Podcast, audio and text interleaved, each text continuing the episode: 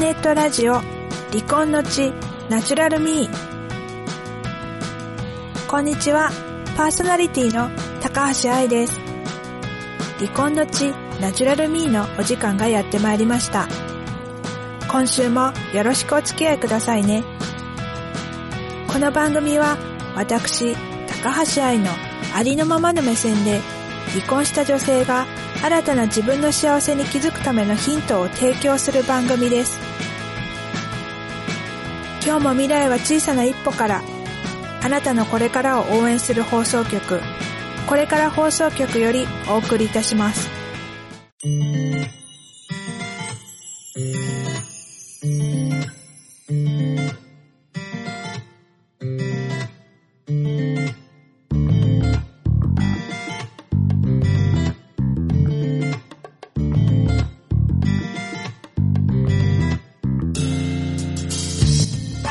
改めまして、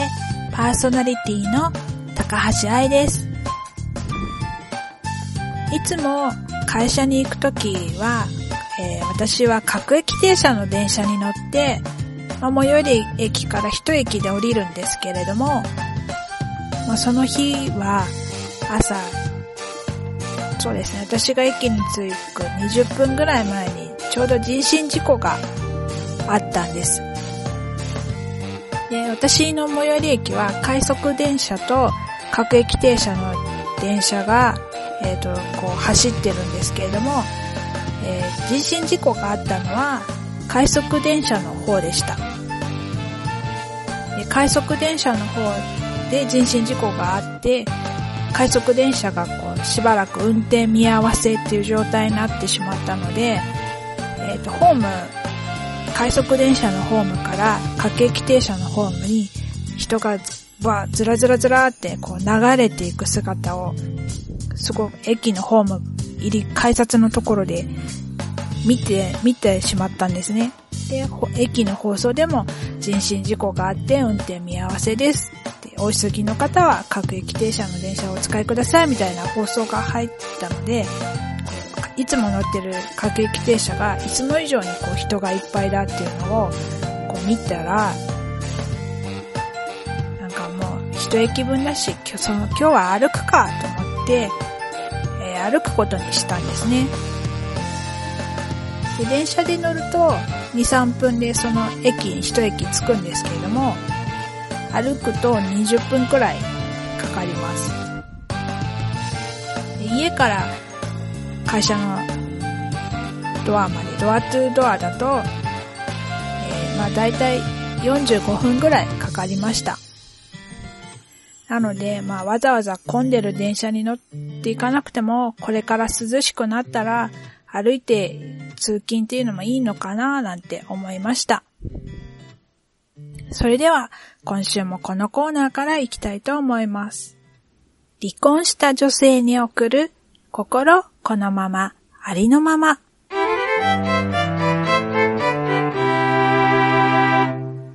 このコーナーは、私が憧れている、または尊敬している方や、感銘の、感銘を受けた本の紹介、リスナーからの悩み、困りごとなどにお答えするなどを通じて、離婚した女性が離婚後の人生を豊かにしていくためにはどんなことが必要かというヒントを伝えていくコーナーです。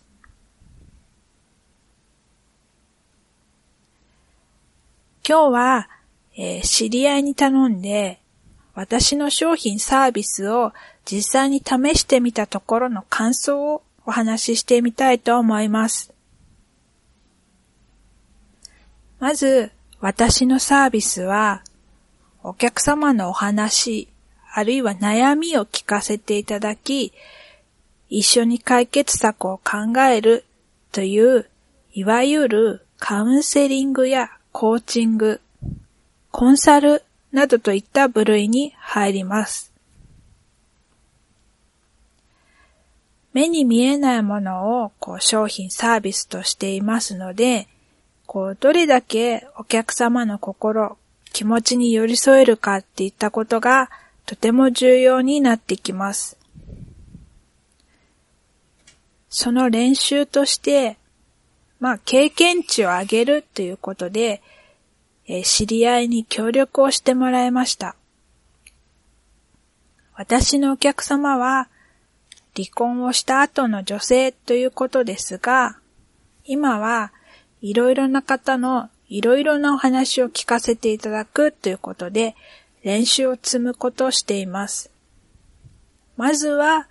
10人のお話を聞かせていただこうということを、という目標を立ててやってみました。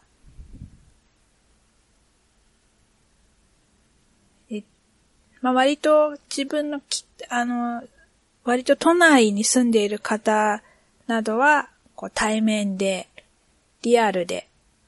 で、また遠いところ、まあ、遠隔地にいらっしゃる方に協力していただいたので、そういった方には、あの、 Zoom というウェブ会議システムを使って、こう、たい、あの、セッションをさせていただきました。で、リアルで対面するのと、 Zoom で対面するのとでは、やっぱりちょっと感覚が違っていて、それぞれに気をつけることがあるのだなっていうことが分かりました。で、リアルで対面すると、こう相手の雰囲気や、こう温度を肌で感じることができるんですけれども、ズーム、ウェブだと、こう画面の角度とかですね、声のトーンに気をつけないと、あの、威圧的になってしまったりすることがありそうだなと思いました。まあ、個人的な感想なんですけれども、なんか表情もいつもよりもちょっと3割ぐらいオーバーに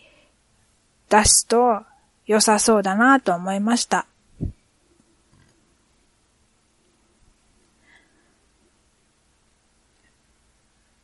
あとは、インターネットの環境が、接続環境が悪いのか、こう通信が途切れてしまって、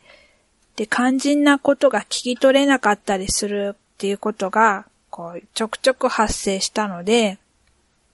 その辺の改善が必要だなぁと思いました。インターネットの環境については、自分の中でこう考えられる原因っていうものを、こう、いろいろ探して、で、解決策をいくつか試したのですが、これといって、なんか通信を安定させる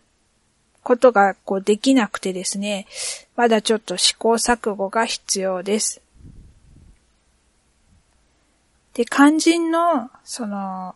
私がこうサービスを提供してどうだったかっていうその感想なんですけれども、皆さん、協力していただいた皆さんにこうアンケートを書いていただいて、良かったところ、改善した方がいいところ、いろいろご意見をいただきました。まあ、見知った顔の方をお相手にしていただいたので、なんかこう普通のおしゃべりのような感覚で皆さんとセッションすることが多くなりまして、でもそのせいか話しやすいっていう感想を言われることが多かったです。ちょっと安心しました。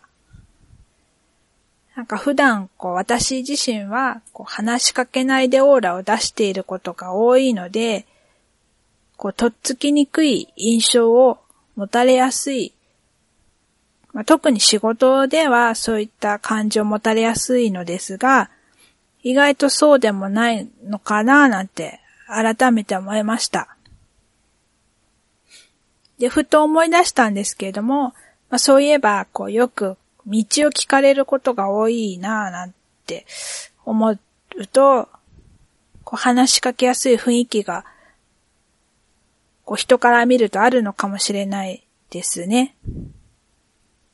でもちなみに私あんまりこう道をよく知らないので、道を聞かれても正確に案内できないっていうのがちょっと難点です。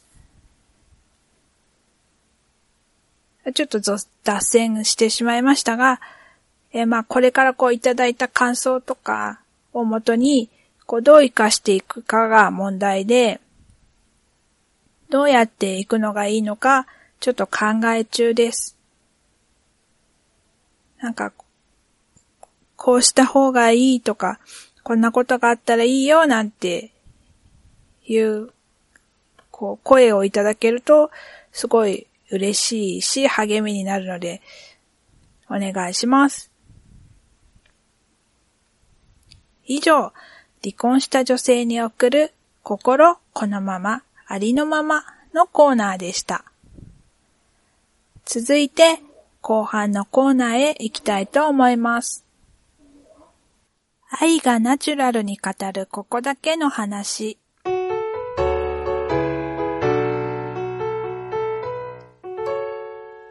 このコーナーは、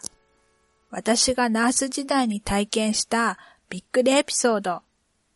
面白いエピソード、ナースが使う用語について、また、ナースあるあるなどを語ります。その他、リスナーからの愛にこんなことについて語ってほしいというリクエストも受け付けています。今日は自立支援医療についてお話ししようと思います。厚生労働省のホームページから引用しますと、自立支援医療制度とは、心身の障害を除去、軽減するための医療について、医療費の自己負担額を軽減する公費負担医療制度です。とあります。種類としては、精神通院医療、厚生医療、育成医療の3種類があります。今日は精神通院医療についてのえー、一律支援医療制度についてお話ししていきたいと思います。通院、あ精神通院医療は、これも厚生労働省のホームページから引用しますと、えー、精神保健福祉法第5条に規定する統合失調症などの精神疾患を有するもので、通院による精神医療を継続的に要するものというふうに、えー、規定されています。まあ、実際にどんな制度かって言いますと、まあ、精神科の通院で医療費の窓口負担が通常3割のところを1割負担にしますよと。まあ、3割負担のうちの2割をえ公費がえ負担しますよっていう制度です。収入によっては窓口負担がゼロになる場合もあります。精神科って診察代も薬代も思いのほか高いんですよね。で、初診でかかった場合、3割負担でだいたい2000円前後ぐらいかかります。で、血液検査とか心電図を取ったりなんていう検査をした場合ですと、さらにかかります。で、最新料も3割だと、まあ、1500円弱ぐらいかかります。それに定期的に注射を打っている方なんかは、さらに負担が、何万っていう負担がかかります。で、薬代は、まあ、薬の内容に、薬によってこう値段が違うんですけれども、まあ、精神科の薬って大概高いものが多いです。今、こう、ジェネリックとかだいぶこう入ってきたので、まあ、ジェネリックを使うことによってだいぶ薬代っていうのは抑えられますが、それでもやっぱり高い方かなと思います。それが自立支援医療制度を使うことによって、こう窓口での負担が1割になります。なので、最新料だと1500円ぐらいかかってたのが、だいたい500円前後くらいになります。そうするとだいぶ違いますよね。でこの自立支援医療制度を使うには、えー、っと、申請の窓口っていうのが各自治体にあるんですけれども、窓口は自治自治体によってなんか異なります。なんか保健所で受け付けていたり、こう市役所、役所で受け付けていたりしますので、あの、詳しくはお住まいの自治体で確認してください。で、自立支援医療制度を使いたい場合は、まず、おかかりの主治医に相談するっていうことが、まずやることです。で、まあ、場合によっては、こう、主治医から自立支援医療を使った方がいいですよ、なんて勧められる場合もあります。また、あなたは自立支援の適用ではありませんって言われる場合もあるので、注意してください。まあ、いずれにせよ、自立支援医療制度を使いたい場合は、まずは主治医に相談が必要となります。で自立支援の申請をするには、まず、えー、申請用紙を、えー、役所からもらってくるのと、あと医師の診断書が必要になります。他に、えー、課税証明書や健康保険証などが、あとマイナンバーですね。が必要になります。課税証明書は自治体によっては、あの、いらない場合もあるので、こう、必要なものっていうのも自治体によって若干変わってくるので、提出に必要な書類っていうのも、もう自治体に確認した方が、まず間違いないかなと思います。で、自立支援の医療の更新って1年ごとに自分で更新手続きをしなきゃいけないんですね。で、2年に一度、えー、医師の、主治医の診断書が必要、の提出が必要になります。で、診断書、医師の診断書は、あの、自費になるんですけれども、まあ、3000円のところもあれば5000円のところもあるし、診断書代って病院によって値段が違うので、そこも確認しておくといいと思います。で親切な病院だと、そろそろ自立支援の更新ですよって言って、なんか言わ、まあ、患者さん側が言わなくても診断書を準備してくれるようなところとかもあるんですけれども、まあ、基本としては、こう自立支援医療っていうのは自分で管理するものなので、もし、その更新をする年に診断書が必要ならば、自分で主治医に自立支援の診断書をくださいって依頼しなきゃいけないんですね。なので、ちゃんと自分でいつ、こう、更新の日時が切れるのかっていうのを確認して、で、手続きは更新の3ヶ月前からできるので、まあ、ちょっと早めに更新すると、手続きしておくと安心かなと思います。まあ患者さんによってはそういったこう自分の自分でそういう管理が難しい患者さんっていうのも中にはいるので、そういった方は、えー、家族がこう更新の手続きの管理をしたりとか、あとはケースワーカーさんなどがこう間に入って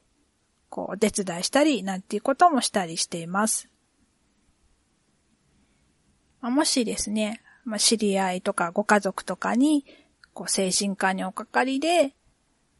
まあ、しばらく通院が必要そうな方とか、ずっと通院が必要なんじゃないかって思われるような方とかは、自立支援医療制度を使うといいんではないかなと思います。まあ、まずは、あの、主治医に自立支援医療制度について、えー、ご相談していただければいいんじゃないかなと思います。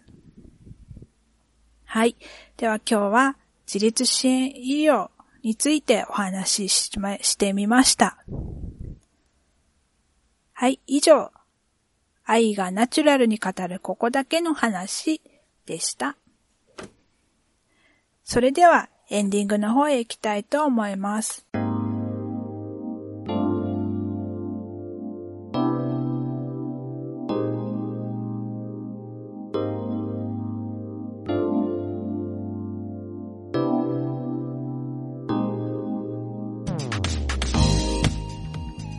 今日のお話はいかがでしたか？ご感想をお待ちしております。今日は冒頭で歩くのがいいかもってお話をしたのですが、朝歩いて行った方がいいのか、帰り歩いた方がいいのか、あるいは行きも帰りも歩いて行った方がいいのかって考えた時に、朝はこう時間との勝負だし、帰りは仕事で疲れてヘロヘロだし、両方はきついかなとかいろいろ考えています。でも自分の中ではこう歩くとこう爽快感があるので、こう仕事のやる気につながるかなと思って朝歩くことにしようかななんて思ったりもしています。いつまで続くかわかんないですけれども、そしたらなんかワークアウト用に再びアップルウォッチでも用意しようかなとか余計なことを考えてしまいます。アップルウォッチのシリーズ4あってもいいかななんて思ったんですけれども、でもやっぱ高いしなーなんて思っています。まあ、アップルウォッチ買うんだったら、まあ、時計、普通の時計買ってもいいのかななんて思ったりもします。まあ、アプローチは多分買わないと思います。とか言って買っちゃったりして。いや、今は買いません。そろそろお別れのお時間がやってまいりました。来週もまたお話を聞か、聞いていただけると、とっても嬉しいです。それでは今日もお付き合いくださり、ありがとうございました。あなたの毎日に小さなハッピーがたくさんありますように。